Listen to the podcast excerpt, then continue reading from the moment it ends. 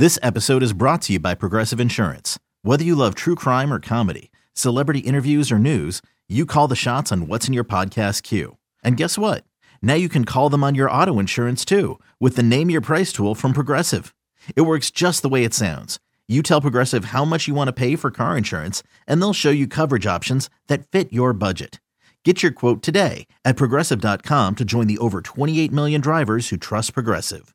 Progressive Casualty Insurance Company and Affiliates. Price and coverage match limited by state law. What's going on, guys? Welcome to the Upper Hand Fantasy Podcast. This is Faraz Siddiqui. Going to go over all of Sunday's action. I was super excited for Sunday. I mean, you know, to actually have some football in this crazy year, like, I'm just so happy that we were able to have a legit football Sunday. And I'm not mad at anything. Like, I'm happy with what we saw. You know what I'm saying? I'm happy with the product. It wasn't a ridiculously weird week. Um, I thought the football was pretty good. For for no preseason, not bad at all. I'm happy. Um, so let's get right into it. I'm going to go over all of Sunday's action, go over all the games, anything that was, you know, fantasy relevant, anything that would change the fantasy landscape. Let's talk about it. Let's talk about all the fantasy situations. Um, let's go ahead and start with the Seahawks and Falcons. Now, in this backfield, uh, there was actually a real share um, between, uh, you know, as far as snaps goes. Chris Carson had twenty-eight, Carlos Hyde had twenty-one, Travis Homer, thirteen snaps, thirteen more than we wanted to see. Um, but the good thing that Car- the good thing was that Car- Carson was very involved in the pass game throughout. That's really where his fantasy success came from in this game. Uh, two of his six catches went for touchdowns. Um, it's interesting. Field Yates pointed out on Twitter that over Carson's last thirty games, he's only scored two receiving touchdowns. And then he goes ahead and scores two in this one game. Um, when this game was kind of out of hand later, they gave the goal line carry for a score to Carlos Hyde. Um, you know, if this was last year, that would have went to Chris Carson because he was like the only guy there. Um, I love the pass game usage for Carson, but the split on early downs is slightly concerning. Uh, six catch, six targets is great. Six catches is great. Happy about that. Uh, I'm definitely enjoying my week one fantasy points if I drafted him. Uh, just, you know, it's, this split is is something to be aware of, you know, moving forward, that Chris Carson isn't going to be on the field all the time. Uh, Hyde can be, you know, Hyde can get some snaps that you that you wanted to see Carson get. But at least Carson's getting some of the important snaps, right? Um, but yeah, we kind of knew that this was going to be a little bit of a timeshare uh, coming into the year with Carlos Hyde. But Travis Homer seeing thirteen snaps, not not not ideal, but that's okay. As long as Carson scores our fantasy points, we're okay. But I'm hoping that this consolidates just a little bit if if I have Carson. Okay. Moving forward, D K Metcalf, Tyler Lockett, uh, they both went over ninety yards on eight targets each. Lockett, call all, Lockett caught all eight of his targets. Metcalf caught a long ball for a touchdown to save his day.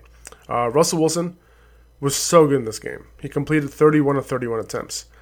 Um, also, you know, the Seahawks didn't come in, and this has been my complaint, and, and a lot of people complain. A lot of people's complaints, obviously, when they know how good Russell Wilson is. But, you know, the usual game plan is they come in, they run the ball. But the Seahawks running backs only ran the ball five times in the first half. And Russell Wilson dropped back eighteen times. That's awesome. That's what you want to see. And I didn't think we would see it until Brian Schottenheimer was gone. Um, I, I hope it's here to stay. This is great news for both Lockett and Metcalf as well. If this continues, we might end up seeing an M V P season out of Russell Wilson. Like, that's how important this is. Um, moving over to the Falcons side of the ball, Todd Gurley had sixteen touches, five targets. It's a great sign, um, in line with the type of workload that Devontae Freeman was seeing last season in the pass game. Um, he averaged four yards per carry, not bad. They they just did they got into a negative game script early. This is going to be something that the Falcons get are used to. Um, he played on thirty-six snaps. Brian Hill was in on twenty-one. Edo Smith was in on twenty-one. So this is a little bit of a three-man backfield, but most of the touches are, you know, in Gurley's favor right now. As far as the wide receivers go, three wide receivers saw twelve targets. All of them caught nine of them. Julio Jones, Calvin Ridley, Russell Gage. all over one hundred yards as well. Um, I'm going to pick up Gage this week. He's their primary slot guy. He came on, you know, after Mohamed Sanu was traded last year. Um, Mohamed Sanu was traded, and then he started being targeted more than Mohamed Sanu was once Mohamed Sanu was gone. So the Falcons, they're going to pass it a ton with all the vacated targets. You know, if it's not necessarily going to go to Hayden Hurst that much, it has to go somewhere. Hurst caught three or five targets. Um, remember, you know, Jamal Adams was defending him a lot of the game. He's a really good defender when it comes to defending tight ends. Um, so that could change moving forward. But, hey, like, if I'm looking at... I, I didn't expect Hurst to, like, assume all of Austin Hooper's targets. But Hayden Hurst... But, uh, you know, Russell Gage, though, if you're going to get twelve targets, catch nine of them for over one hundred yards, I'm interested. Now, is this a blip in the radar? Maybe. But he showed some signs last season that I'm willing to kind of, you know, not spend a whole lot of fab on him or anything like that, but maybe try to get him, you know, for a couple bucks. Because I know they're not going to be able to sustain three wide receivers getting twelve targets a game. Calvin Ridley, you understand. Julio Jones, you understand. Russell Gage, you know, might average seven targets a game, seven point five targets a game. In P P R leagues, that might be good. Might be okay with that, especially in this offense. So, um, moving on to another uh, amazing offense, Jets, Bills. Oh, man, Jets look absolutely terrible. Le'Veon Bell couldn't get anything going at all. Uh, on top of that, he had to hurt his hamstring. Probably won't play next week.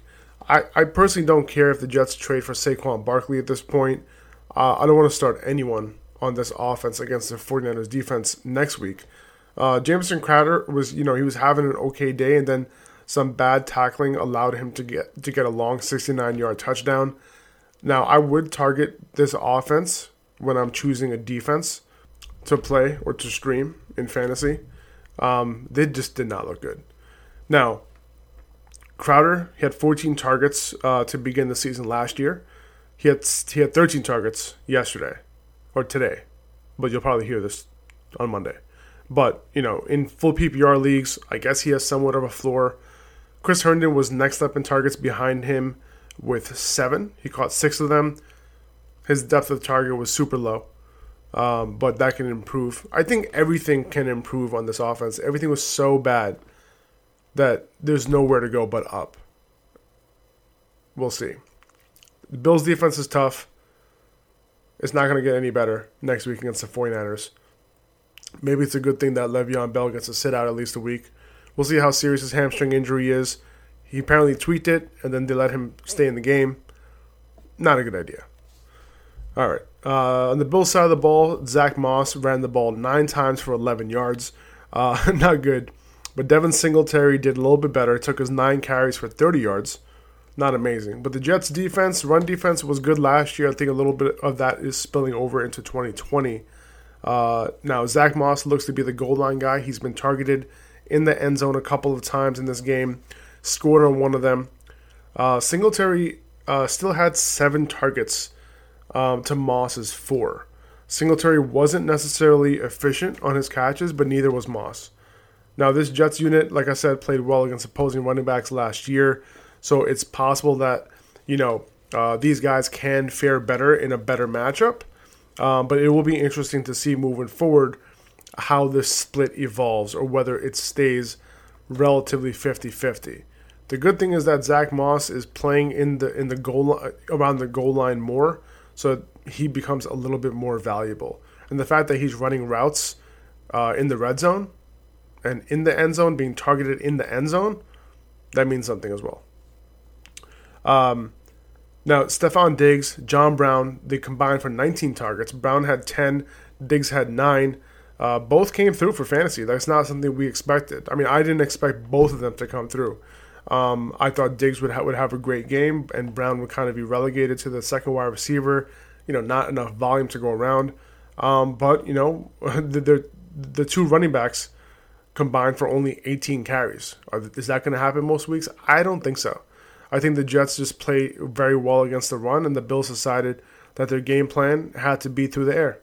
Um, and they were in a positive game script the entire time, but it didn't matter. um, they decided to put the ball in Josh Allen's hand hands and, and get it to his playmakers and also run the ball. And that's probably why he fumbled a couple times. But um, that's what you get with Josh Allen. Uh, but he was able to, to, to, to get the ball to his guys. And, you know, John Brown, you know, ten targets, that just shows you that, you know, him and Josh Allen still have a rapport. So am I picking up John Brown if he's available? Probably. I don't know if the volume is going to be there for both of these guys on a weekly basis, but I don't think John Brown's too talented to be on the waiver wire.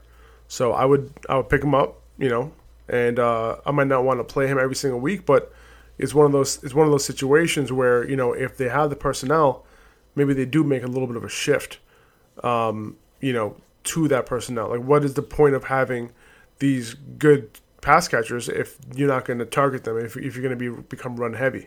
Maybe they're adapting a little bit. That would be great. That would be a good sign uh, for that offense. So so so we'll see. But John Brown should be picked up if he's available. All right, Patriots Dolphins. Cam Newton rushed the ball fifteen times for seventy-five yards and two touchdowns. Uh, that, that's a that's a good running back line right there.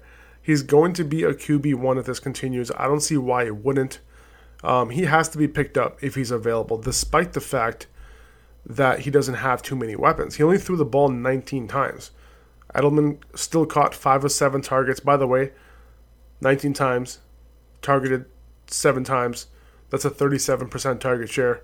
So he's fine. In games where Newton has to pass the ball a little bit more, Edelman's going to be targeted. You know, his raw target number will be more.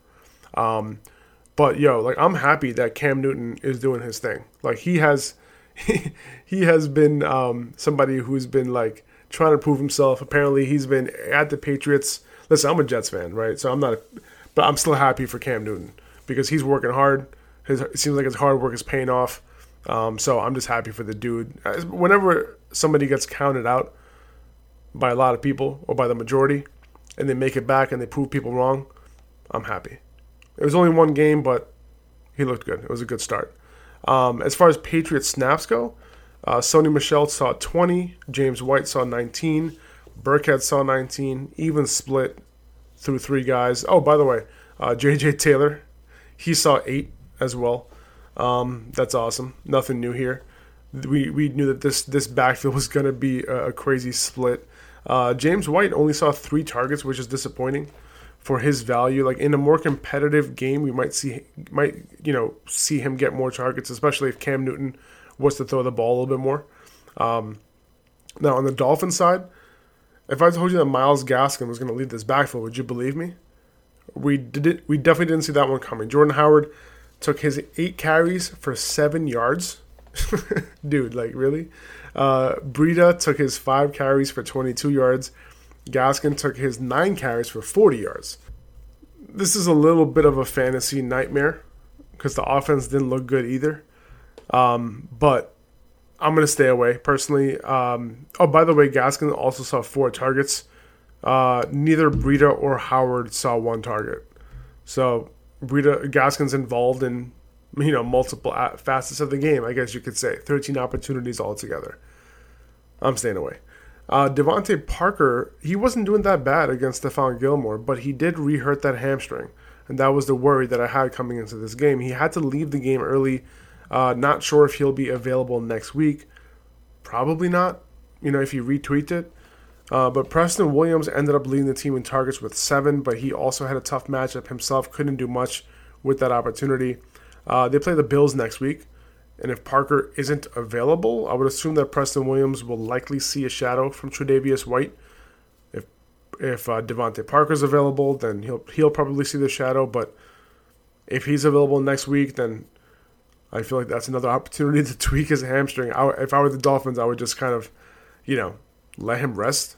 He's al- he's al- he's already somebody who has been a little bit of quote unquote injury prone, so I would let him rest next week and, you know, let let Preston Williams take that Tre'Davious White matchup and maybe come back uh, in week three, uh, you know, with both your wide receivers healthy. Uh, Mike Gesicki, five targets, uh, only caught three of thirty. Uh, this target distribution was pretty spread out in this game. It's It seemed like Fitz couldn't get into a rhythm with anyone against this Patriots defense. I think going forward, we can probably see this distribution get a little bit tighter uh, between Parker, Gesicki, and Preston Williams. I mean, that's the hope, I think. Um, all right, moving on to Browns and Ravens. Uh, Nick Chubb played on fifty-one percent of snaps, ten carries, one target. Kareem Hunt played on forty-six percent of snaps, thirteen carries, six targets. So nineteen opportunities for Kareem Hunt. Um, now, this was not an ideal matchup for someone like Chubb. You know, he figured to be the early down guy, right? And that that's what he was. The Ravens went up early, um, and they went up big. And it wasn't. It, it was potentially going to be Hunt's show after that for the most part. Now, the fact that Nick Chubb still played fifty-one percent of snaps is in, in this kind of game is a good thing. Um, and he's going to have better showings moving forward. Um, he did fumble in this game as well. But if you if you have Hunt, I think he's a low-end R B two in P P R right now. Chubb is going to be game script dependent. Uh, most weeks he should be fine. He's still like a, a ridiculously talented runner, top three runner in the league. Uh, but he just didn't get the type of opportunity that we would have liked. That, that's that's the only problem. I think moving forward, though, you know, he's going to be a lot better. Baker Mayfield, he straight up looked like shit, honestly. He was going up against a great defense, though. Um, O B J saw ten targets, caught only three of them. That's crazy. Uh, Jarvis Landry caught five of his six targets. They see Cincinnati next week at home, so this entire offense should fare better. Um, this team depends on the run being set up so that they can be successful overall. That's kind of how Kevin Stefanski has it set up, um, and that couldn't happen against the Ravens. So, you know, you look at this game, someone might be super frustrated with either Chubb or Odell Beckham Junior Um, Odell Beckham Junior, I mean, he had a twenty-nine percent target share, ten targets. So I'm happy with that. Um, on the other, I mean, I'm not happy with the production, obviously, but um, I'm happy with him moving forward. Um, and he looks healthy. So on the other side, Lamar Jackson, um, he continued to do his thing, two hundred seventy-five yards passing, uh, one hundred one of those going to Hollywood Brown. This dude is on the verge of a true breakout season. He looked great, caught five of six targets. Uh, Mark Andrews continued his efficiency where he left off, caught two touchdowns on six targets. Ravens doing their thing. Uh, moving on, Colts and Jaguars. Jaguars pulling off the upset against a good Colts team. Uh, the way the Colts lost reminds me so much of how the Chargers were losing with Philip Rivers. Um, I don't know if that's a coincidence or not. Uh, but Rivers threw for three hundred sixty-three yards, but he did throw two interceptions. Uh, Paris Campbell was somebody that I love late in drafts and P P R leagues. He caught six of nine targets for seventy-one yards, so he looks like a legit P P R asset. Um, T Y. Hilton tied him with nine targets as well for the team lead. Uh, he caught four of his nine for fifty-three yards. Um, Campbell, by the way, he's pretty much an every down player next to Hilton as far as wide receivers go. Uh, Michael Pittman, if you were wondering, if you were like stashing him, he was fourth in snaps in terms of Colts wide receivers. Um, uh, Naheem Hines had a huge week. He was next with eight targets, um, caught all eight of them for forty-five yards and a touchdown. He also had a red zone carry that went in for a touchdown. He's playing a lot in the red zone, by the way. Um, he was getting some like uh, short yardage looks too. It was it was really interesting. Um, not really sure what they were thinking with that, but uh, he's definitely someone who should be picked up if he's a- available in, on waivers, especially with the Marlon Mack injury, by the way. Um, the Marlon Mack injury, like, they think he tore his Achilles, which is crazy. Hopefully that's not true, but that's what the early indications are. They're going to get a, I think they're going to test that tomorrow, and, and we could, we'll probably get some sort of confirmation either way tomorrow. Um, but, yeah. But the fact that Philip Rivers uh, loves to check him down so much, that was definitely working in favor for Hines' playing time. Uh, now, Jonathan Taylor, you know, once Mac got out got uh, got out of the picture, he took over his snap share, right? Him and Hines basically split snaps in the second half, twenty-one to Taylor, twenty to Hines. Uh, the really encouraging thing about Taylor's usage was that he had six targets on top of his nine carries. He caught all six of his targets for seventy-one yards. Uh, and this type of usage, plus a legit workload on the ground, is potential R B one material. Like, I would trade for Taylor right now. Like, he didn't score, right? I think people might be scared off of Hines' workload. You might be in leagues with smarter people, and they're not going to trade you, Jonathan Taylor. But, you know, we didn't think Jonathan Taylor would start so soon, like his season. But it's officially Jonathan Taylor's season. Uh, it definitely looks like it's upon us right now. Uh, by the way, like this target share for the Colts running backs, thirty-seven percent, thirty-seven percent of Philip Rivers' attempts went towards a running back. I think that was eighteen targets altogether to running backs. Like, that's crazy. That's nuts. And then you look at Austin Ekeler, by the way, in L A, one target all game long. Crazy. Anyway, um, on the Jaguars side of the ball in this game, uh, Gardner Minshew, he was he was very efficient. He completed nineteen of his twenty attempts. You know, he didn't have to do much, to be honest. D J Shark only had three targets in this game. You know, we got bailed out with a touchdown if you had him. There was only twenty targets to go around. Um, that should go up in the future. Keelan Cole had five targets. He led the team. Shenault had four. Chark had three. Um, am I picking up Ke- Keelan Cole? No. But Shenault is someone I'm, I've been interested in, uh, and he should be rostered because his role can be – his role is going to be all over the place. He's going to be like this little like chess piece that they move around, give a couple carries to, start in the slot, that sort of thing. Um, now, in the backfield, James Robinson – saw sixteen carries and caught his one target for twenty-eight yards. He was the only running back in week one to have one hundred percent of his team's workload on the ground. Uh, almost ninety yards from scrimmage, so that's legit. Uh, but he's also relatively touchdown dependent. He did dominate snaps, only one target, right? But he played he played thirty-four snaps. Chris Thompson only played twelve. Um, if he's still available in your league, he definitely needs to be picked up. He looked good. Um, Eagles, Washington. Carson Wentz started out great, looking good, but Washington's defense ended up playing very well. I mean, their pass rush, they had a good pass rush. They took advantage of that banged-up Eagles offensive line, uh, and that was kind of the down- downfall of the Eagles. Uh, either way, Dallas Goedert ended up leading the team in targets with nine. He caught eight for one oh one and a touchdown. Um, if he's available, he needs to be picked up. Looks like they made a concerted effort to get him the ball.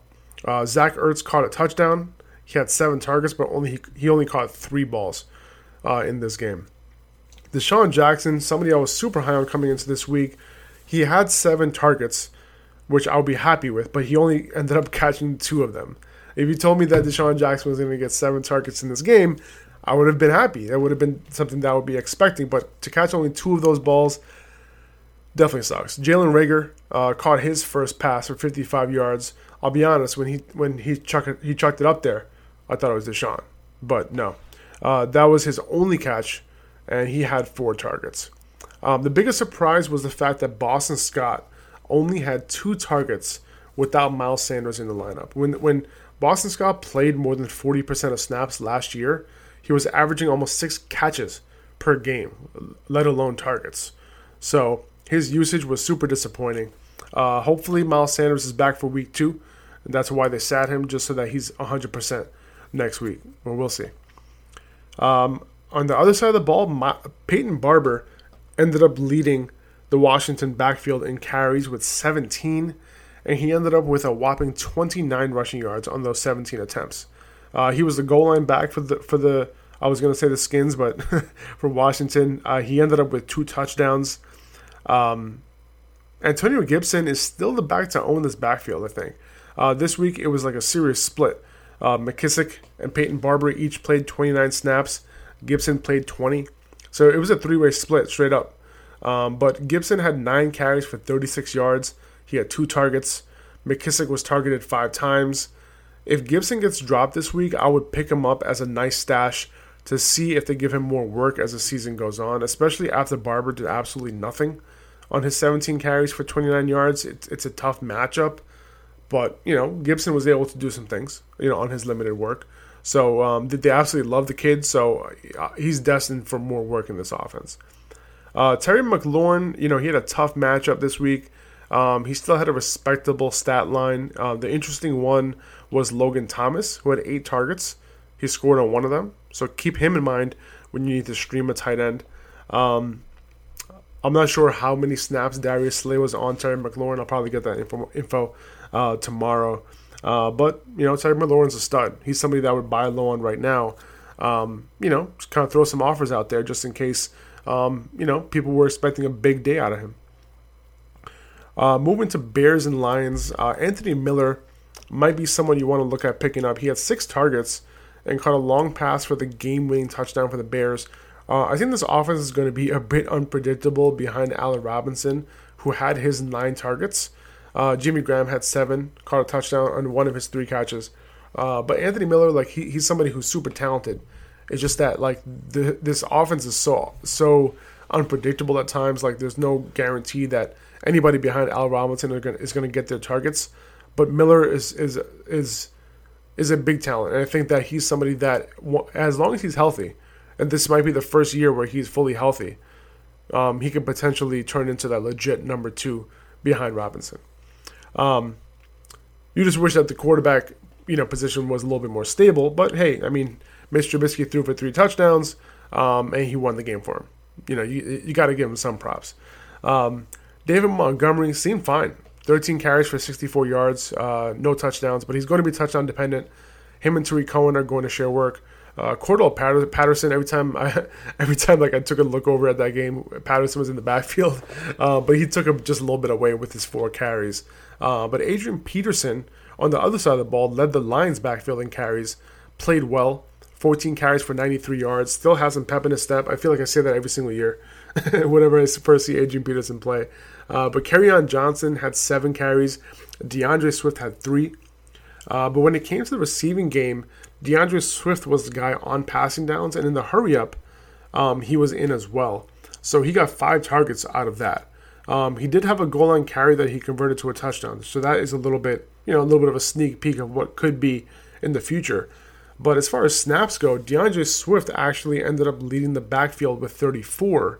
Um, Peterson had twenty-four snaps, and Kerryon had twenty. Um, it's a bit of a mess right now, and I personally wouldn't roster Kerryon. Um, he took his seven carries for fourteen yards. It's possible that this gets whittled down to Peterson and Swift. Um, if the Lions lose a few more games too, Mike Patricia might be gone. I mean, Chicago scored twenty-one points in the fourth quarter to come back. That's not great. You might, you might put one might put that on the coach, right? If the Lions lose again, Patricia's going to be on the hot seat, easy.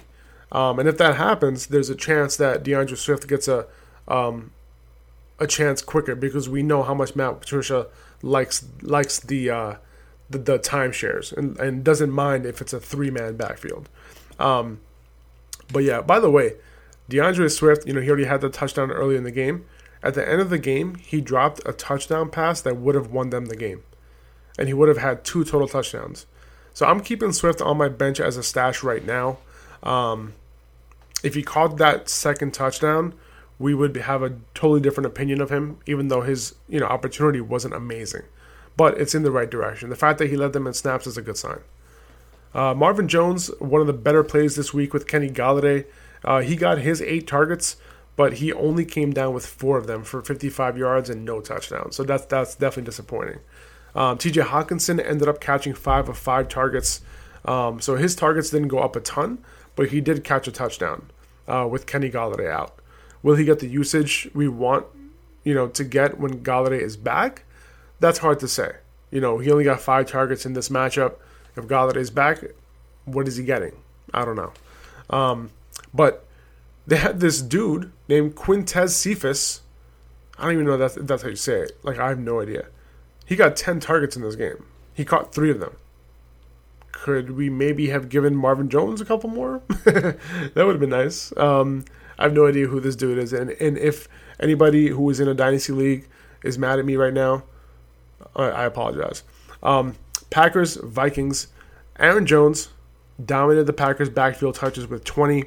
Uh, he had twenty-two total opportunities when you add the sixteen carries and the six targets. Um, and Jamal Williams was next with seven carries and four targets. Now, as far as snap share goes, uh, Jones played on forty snaps.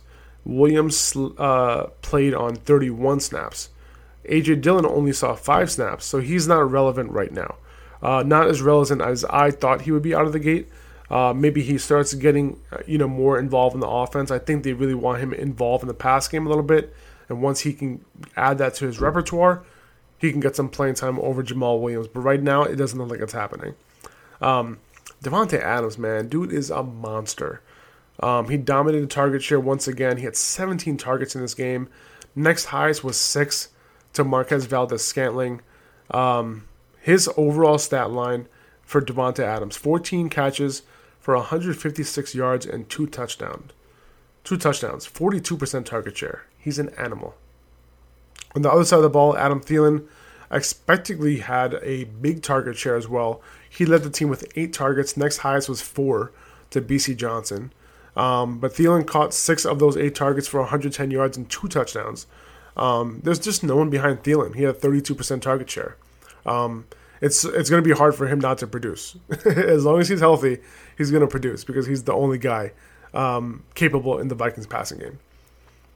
All right, Raiders-Panthers. Um, Josh Jacobs, amazing day against a defense that gave up a ridiculous amount of rushing touchdowns last season. And the Panthers gave up another three touchdowns to Jacobs on the ground this week. Um, enjoy that performance, man. Just just sleep sleep well tonight. I'm, I know you guys are. Uh, but it was definitely nice seeing Jacobs more involved in the pass game. Uh, he saw six targets. Caught four of them for forty-six yards as well. Uh, played on seventy-eight percent of snaps, which is a career high for him. That kind of usage is ideal. Now, the Raiders, you know, they were in a positive game script.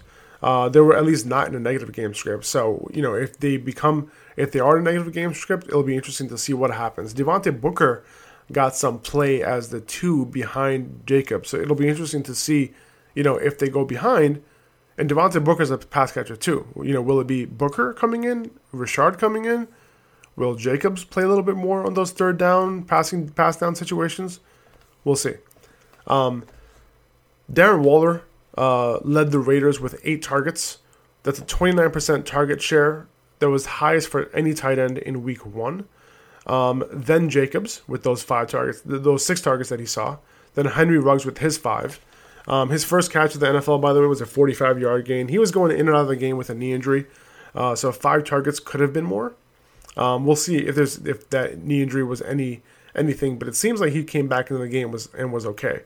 Um Bryan Edwards, you know, a lot of people were stashing him. He only had one target in this game, so I can understand if you want to drop him now.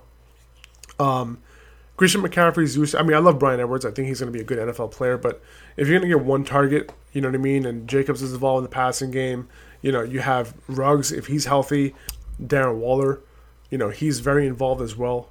So it might be tough to get Bryan Edwards enough work, you know, for you to be happy. So if you want to drop him, for to pick up somebody else off the waiver wire, you'll be fine. Uh, Christian McCaffrey's usage was good with the twenty-three carries, but he only saw four targets. The three balls that he caught went for thirty-eight yards. So he could have he could have used a little bit more, you know, usage in the passing game. Let's hope that he gets a few of those, you know, ten-plus target games like we saw last season. The fact that the Pat- Panthers were down all game uh, made it made it even more disappointing that he didn't get more targets. But, you know, we're happy we he was able to gla- punch in those two touchdowns, but you want him to be much more involved in the passing game like like we're used to. So, you know, he did have a couple low-volume games last year, you know, three targets, four targets, but it was only a couple. So we're hoping that this is part of that and not, you know, hopefully those like nine, ten, eleven target games are in the cards for him this year with the new coaching regime. Now, as far as the Panthers wide receivers go, D J Moore led the team with nine targets. Uh, he only caught four fifty-four, so it was a little bit of a disappointing day for him. Opportunity for you to buy. Uh, Robbie Anderson caught six of eight targets for one hundred fifteen yards and one touchdown. Uh, he caught that one long touchdown for seventy-five yards. Um, I'm selling him if I can, um, only because it's a big week. People see the eight targets. Um, and, you know, I think he could have a lot of big games, but depending on what you can get for him, you might be able to get something something legit back. Um, buy low, sell high, right? Uh, Curtis Samuel had eight targets. Um, you know, they used him more short to intermediate. That's a good sign as well. So he's a potential pickup in deeper P P R leagues, um, just to see, you know, if that kind of usage continues. I'm a big fan of Curtis Samuel. He's talented. I heard, I mean, the, the rumors were that he didn't have an amazing camp, but he's still a, a pretty good player. Um, and I think that if he was able to get some opportunity, he'll have a chance to perform, um, you know, in real games. And, and it could definitely happen. Still holding out hope for the guy, um, you know, hoping that some of that potential gets realized. Um, but, yeah, moving forward, Chargers, Chargers, Bengals, Austin Ekeler, nineteen carries. That's awesome, right? Um, but he only had one target all game. The one thing that he does amazingly well is catch the football, and he only had one target. Um, it's really unexplainable, but uh, I think they fixed that a little bit moving forward. Like, I'm extremely surprised. Uh, but, you know, like I said, it's funny. Like, when you look at Philip Rivers, he threw it to whatever running back was on the field seventeen times today. That's in one game.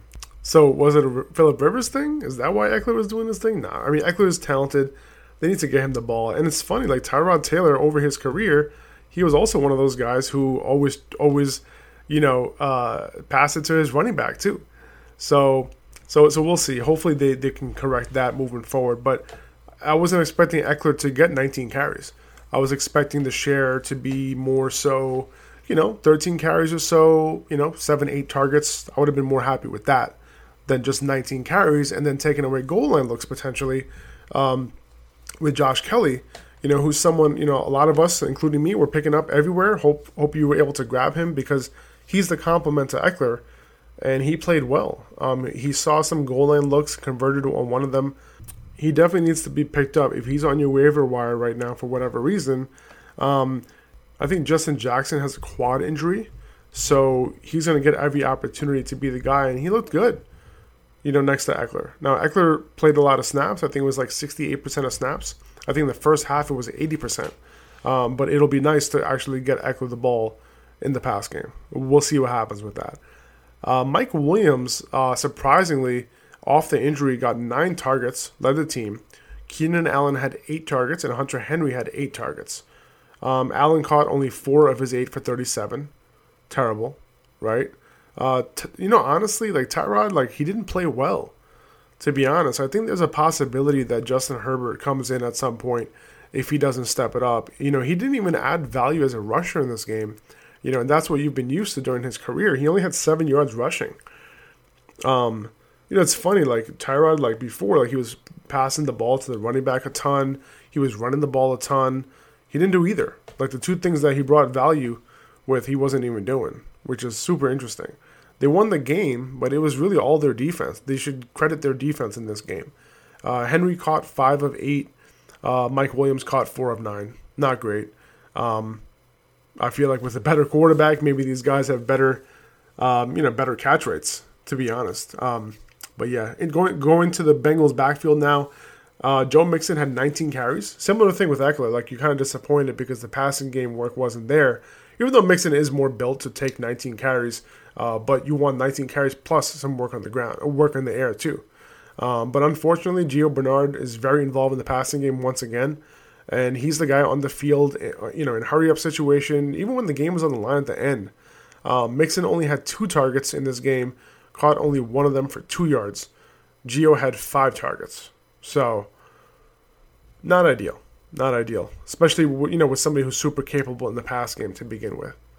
But uh, Joe Burrow, you know what I mean? As a rookie, he had a lot of positives to take out of his debut. Um, obviously made some rookie mistakes, but the promise is there. Uh, A J Green led the team in targets with nine. He caught five of them for fifty-one yards. Uh, he might be a buy low, to be honest with you. He looked, he actually looked pretty good. Like, I would normally buy low in this situation, but I don't think I'm going to. Like, I don't want to buy someone this old, right? And then he gets hurt, and he's already injury-prone. Like, I'm going to feel like I set, I shot myself in the foot, and I should have knew better. So I might stay away. But, you know, it's one of those situations where he did look good. I'm not going to lie. Um, you know, he was going up against um, Casey Hayward a lot of this game, and he was separating from him, so it was impressive. Uh, maybe buy Tyler Boyd instead, right? He also had a tough matchup as well. Um, all right, moving on. Cardinals and 49ers. Uh, Kyler Murray, dude is a beast. He took off thirteen times for ninety-one yards, in- including that awesome twenty-five-yard run for a touchdown. He evaded a bunch of people, a bunch of defenders on, on that run. Um, he's the truth, man. Now, DeAndre Hopkins, first game with a new team. Targeted sixteen times. I personally expected this to be a lot more distributed than it was. Uh, but nope. The next highest targets after Hopkins, sixteen, was five to Fitzgerald, uh, five to Chase Edmonds, five to Christian Kirk. And that's amazing. If you drafted Hopkins at a potential value, and if this continues, he saw a ridiculous forty-five percent target share. And this is, you know, against you know, what Cliff Kingsbury has done in the past. But if this continues, you got yourself a gem in usage and talent. Um, Kenyon Drake, he saw sixteen carries and the goal line touchdown. Uh, he only saw two targets. Uh, Chase Edmonds saw eleven opportunities. When I say opportunities, that means carries plus targets uh, to Drake's eighteen. Um, so he's very involved in the offense. So you would think that, you know, a lot of the opportunity would go towards Drake's side. And he's, le- you know, he obviously is, you know, the leader in opportunity in that backfield. But Chase Edmonds, eleven to Drake's eighteen. So not not not huge way off. Um, Raheem Mostert, on the other side of the ball, led the 49ers backfield as expected to start the year. Uh, he saw fifteen carries, but the real damage was done in the past game. He caught four or five targets for ninety-five yards, including that seventy-six catch and run for a touchdown. That was sweet. Um, so twenty opportunities for Raheem Mostert in this game. That's legit. I would be very happy uh, if I had Mostert, and that was the opportunity. Hopefully, if you're a Mo- if you have Mostert, I'm, I don't have Mostert anywhere, pretty much. But if you have him, twenty opportunities in this offense, in a Kyle Shanahan offense who likes to spread the ball around a little bit, I'd be happy. Uh, who knows? Maybe he wasn't playing Tevin Coleman a whole lot because of the of the air conditions, but we'll see. Uh, Jerick McKinnon, he showed some promise in his first game back, I think in almost three years. Uh, he only had six touches, but uh, you know, he did see five targets. He had some red zone use. He did catch a touchdown while in the red zone. Uh, Mostert definitely dominated snaps, you know, with his thirty-seven snaps, but McKinnon was second with nineteen. Coleman came in third with only six. Uh, I think McKinnon, if you have him, he's still a hold on benches in P P R leagues just to see if that role increases a little bit. All right, Bucs and Saints. Uh, Tom Brady, he looked okay, nothing special. Um, I don't remember the last time I saw a pick six that he threw, but he did throw one uh, to who, who? Who caught that one? I think it was uh, the Jackrabbit, if I'm not mistaken, right? Yeah, it was. It was Janoris Jenkins. Um, but yeah, it, it was a it was a bad play. But he didn't have Mike Evans out there a ton. Um, I hope he didn't start him, right? Uh, now with Evans banged up, Godwin caught six of seven targets. Uh, Scott Scotty Miller and O J Howard were next with six targets each. Gronk only had three targets, and in a game with Evans limited, I thought that was interesting. Um, in the backfield, Ronald Jones dominated the touches. He took seventeen carries for sixty-six yards. Against a, it was a tough run defense, so not a bad performance. Uh, Leonard Fournette, he only saw five carries, and he only gained five yards total on the ground on those five carries. Uh, Jones also had three targets, so twenty opportunities altogether for Jones. Pretty good. That's R B two material right there at the very least. Let's see if Fournette starts getting more of a share. Um, you know, it's possible, but Jones actually, I think he did pretty well in this game. Uh, Latavius Murray, uh, surprisingly, on the other side of the ball, had fifteen carries to Kamara's twelve. Uh, he actually outperformed Kamara on the ground. They, they went up against a tough rushing defense, um, and, you know, they did go up, so, so Latavius Murray did have some extra opportunity. Um, but Kamara, he did end up getting a whopping eight targets, so we should be very happy with his usage. So twelve carries, eight targets, that's perfect usage in P P R leagues.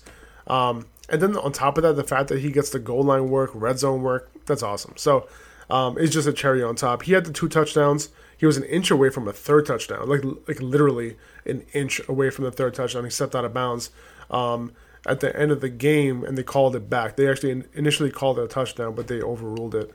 Um, looking elsewhere, Jared Cook, seven targets, only second to Kamara. That's encouraging. But keep in mind that Michael Thomas only saw five targets in this game.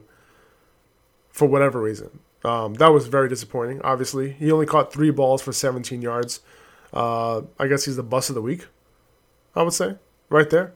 Um, Emmanuel Sanders, by the way, uh, if you're wondering, he only played on eighteen snaps. Traquan Smith played more snaps than him. So Traquan Smith is acting as, as, as the real two right now. All right, Cardinals, Chiefs. Uh, Duke Johnson. Um, oh, by the way, I'm, I'm talking about Cardinals, Chiefs because I didn't talk about Uh, Thursday night's game in detail yet, so I just want to kind of touch on that so that we kind of know that situation going into week two. Uh, but Duke Johnson might have a high ankle sprain, uh, and he might miss this week potentially, so it's possible David Johnson sees close to one hundred percent of snaps. Um, And that, I would hope, because of that, he sees more than fourteen touches next week. I'm hoping it's closer to twenty. That that, that would be ideal. Uh, he looked good, by the way, last week. So I'm hoping that he can translate that into some real production. Uh, Will Fuller's ten targets, you know, uh, and what he did with it, right? Those eight catches for one hundred twelve yards. Like, he has to be in lineups next week. thirty-two percent target share, legit. Uh, next up was Brandon Cooks with five targets. Uh, didn't seem like he was one hundred percent, though. He didn't see a full complement of snaps either. So I wouldn't drop him just yet. So five targets while banged up, not bad. Uh, Sammy Watkins, he saw nine targets on the other side, other side of the ball. Now, I don't want to say not to fall into this trap, right? I would say don't spend a ton if he's if he's on your waiver wire. Um, it's it's not like this is, you know, it doesn't have to be repeatable, right? Like, he played on seventy-nine percent of snaps. He had a twenty-eight percent target share from Patrick Mahomes. I just can't ignore it, even though last year it didn't quite work out the way we wanted. Um, now, I wouldn't necessarily trust him to do what he did every week or even get the same target share he got, um, but I just don't want us to let him sit there on the waiver wire, and I'll put I'll throw a couple bucks at him just in case Watkins can actually be a little bit more consistent this year. I'm going to do my due diligence for a guy, you know, with that type of usage on this offense, even if it worked out differently last year. I just I just said the same thing like four different ways. Uh, but in that backfield, Clyde Edwards-Hilaire, twenty-five carries, and what he was able to do with those twenty-five carries and how he looked, obviously super encouraging for this season. Um, it does suck that he couldn't, con- couldn't convert on any of his six goal line carries, but I'm not too worried about it. It was his first game. He was hit in the backfield for most of them, on, on most of those goal line carries. Um, I'm not really worried about his that job being taken away from him. I think it's, it's his. I don't think Darrell Williams is that good in short yardage situations anyway. He's one of those guys, too, that that in this past game on Thursday, like, he showed that he just goes down on first contact. Not what you want. Um, so where was I? So, yeah. So uh, I think, like, as his rookie year moves along, I'm hoping that they start integrating more, um, you know, the, more of the pass game on his shoulders. Like, if he can get three to four targets a game on top of his rushing workload, that would be amazing, especially in this offense. He could be uh, very efficient for sure. Um, Rams-Cowboys, Sunday night. Um, Amari, fourteen targets, ten for eighty-one. Relatively impressive considering that, you know, Jalen Ramsey was on him a lot. He usually disappears in these situations. So I did not like him in this game. But a lot of it also, you know, a lot of these targets, I think five of these targets came during the hurry-up at the end of the game. Uh, CeeDee Lamb was next up, by the way, with six targets. He caught five of them for fifty-nine yards. That's the best... Um, I think that's the best stat line for any rookie wide receiver so far, uh, so far on Sunday. We'll see what happens on Monday night with Jerry Jeudy. Maybe he does some things. But uh, he plays mostly out of the slot, CeeDee Lamb. Pretty good for a debut. So he's someone I'll be looking to pick up if he's available. Uh, once this offense gets rolling, he can do some damage. Uh, he looked good. Also, by the way, Blake Jarwin, he might have torn his, torn his A C L. I think they pretty much know that that's what's that's what happened, but they're going to do an M R I to confirm. Um, that could mean more opportunity to go around, including for CeeDee Lamb. So Gallup rounded rounded out the targets with four. I honestly thought that he was going to have a better day in this game. I thought this game was going to be a little bit more of a shootout, but I feel like the Cowboys' offense, like, they stalled too many times. They made some weird mistakes, running it on like third and six near in the in the red zone. Um. And then when they when they got to fourth down, they didn't even kick the field goal. They were down three, and then they lose by three. I, I didn't really understand what they were doing. Um, but, yeah, anyway. Um, and at the end of the game, too, like when they – so Dak threw it to Gallup deep on Jalen Ramsey. And then and then the refs called a, a t- really, really, in my opinion, it was a super ticky-tack offensive pass interference call, which would have put them in the red zone. They would have been, at, at the very least, they were they would have been able to kick a field goal. Um, and honestly, like, he didn't really extend his arm. It was just regular hand fighting. Jalen Ramsey just sold it because he knew he got beat. And he just got paid. He didn't want to be embarrassed on national T V. Um, you know, the, the guy who gave up that last play. But it sucks. See, the, the, like, that's the reason why I like Gallup so much, because he's able to beat a guy like Jalen Ramsey. And Jalen Ramsey was on him a bunch, too, in that game. But anyway... Moving forward. Uh, I think I think he'll get better moving forward, Gallup. I think he'll be fine. I think this is an opportunity to actually buy low on him. Um, Robert Woods, on the other side of the ball, he was the guy, you know, straight out the gate. Eight targets, six catches for one hundred five yards. Sean McVay just schemed him up beautifully right from the first drive. Um, he's the guy to own in in L A. Uh, as far as the Rams' target share goes, or the Rams' uh, backfield share, Malcolm Brown, he led the backfield. eighteen carries for seventy-nine yards and two touchdowns. Uh, he played on forty-four percent, I'm sorry, forty-four snaps altogether, sixty-one percent of snaps. Uh, he was the goal line guy as well, so he got those two touchdowns on the goal line. Uh, even though Cam Akers did get the start, um, but Malcolm Brown was also the main third down running back. Uh, he saw eight of nine running back snaps on third down. Uh, Akers saw fourteen carries, right? Brown saw eighteen, but fourteen carries on twenty-four snaps and thirty-four percent snap share. So, um, and he didn't fare as well as Brown either as far as efficiency goes on the ground. He only went fourteen for thirty-nine. Um, and to remind you, uh, Brown went eighteen for seventy-nine. Um, also, Brown had those four targets, caught three of them for thirty-one yards. So twenty-two opportunities altogether for Brown. Pretty good. Uh, will that, will it stay like that? Probably until Akers gets better. Uh, but if Brown is available, I'm definitely comfortable picking him up, um, spending like, you know, ten to fifteen bucks on him, starting him as an R B two if I need him. You know, if you have like Miles, if you have Miles Sanders still, be, you know, still messed up, or you had Le'Veon Bell, or you had, um, Nick Chubb, and you might not be comfortable with him, that sort of thing. Um, I don't know if I'm, I'm starting him over Chubb, but you, you know what I mean? Just, just in case you're nervous and you need a running back. Um, just keep in mind that they do see the Eagles next week in a tough matchup on the ground. Um, also keep in mind that Darrell Henderson was banged up coming into the game. And also keep in mind that it's not going to be Brown's backfield all year long. And can't, they drafted Cam Akers for a reason. He's the incumbent, and he's going to take over at some point once he looks good. So, but for now, he's the guy. Um, Rams, by the way, Rams' offensive line looked a lot better. You know, it doesn't look nearly like the offensive line we saw most of last year. And um, also a little bit of note about Cooper Kupp.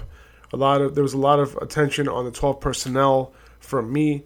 Um, the Rams played twelve personnel on twenty snaps. They played eleven personnel on sixty-eight percent of snaps. And Cooper Kupp was on the field for sixty-one percent. Of their total seventy-two snaps, which is great. I mean, he wasn't, you know, he wasn't targeted a ton, um, but the fact that they played eleven personnel sixty-eight percent of the time, that's good enough.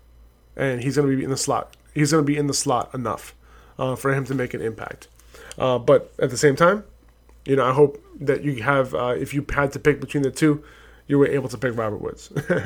um, and yeah, that's about it. Um, the the couple of injuries that we're looking at, just to remind you guys, uh, Marlon Mack, potential Achilles tear, Le'Veon Bell, hamstring injury, DeVante Parker, hamstring injury, Justin Jackson, quad injury. I think I think those are the big ones. Obviously, the Blake Jarwin one as well. Uh, I think that was a torn A C L, potential torn A C L. Hopefully not. Uh, but yeah, that's about it. I think that's all the games from Sunday. We got two more games on Monday.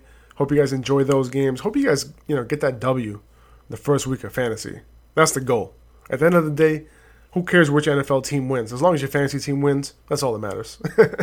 uh, but, yeah, I hope you guys enjoyed the podcast. If you can give it a rating, uh, five-star rating would be amazing. uh, but if you can give it a rating, um, that would be amazing. Thank you for that. Thank you for listening uh, this whole time. And hit me up on Instagram if you can, Upper Hand Fantasy. Um, looking forward uh, to you guys uh, DMing me and, and leaving me comments and all that kind of stuff. I try to get back to as many people as I can. Uh, throughout the week. So uh, that's where most of my content lives. If you don't follow me already uh, on Instagram at Upper Hand Fantasy. Thank you guys for listening. Take it easy. Have a great week. See ya. Oh, by the way, I should be back on Tuesday with the Waiver Wire podcast, and I want to record the Start Sit article on Friday as well. So that's those are my goals. I think I'm pretty sure I'll be able to do the Waiver Wire one. I'm hoping that You know, I'm able to finish the Start Sit article and the Fantasy Preview article where I go through every single team, every single matchup, every single fantasy-relevant player uh, in that article. I'm going to put that out in podcast form, too. Those, that's my goal, at least. So we'll see if that happens, but those are my intentions. Just look out for it. Thank you, guys. See ya.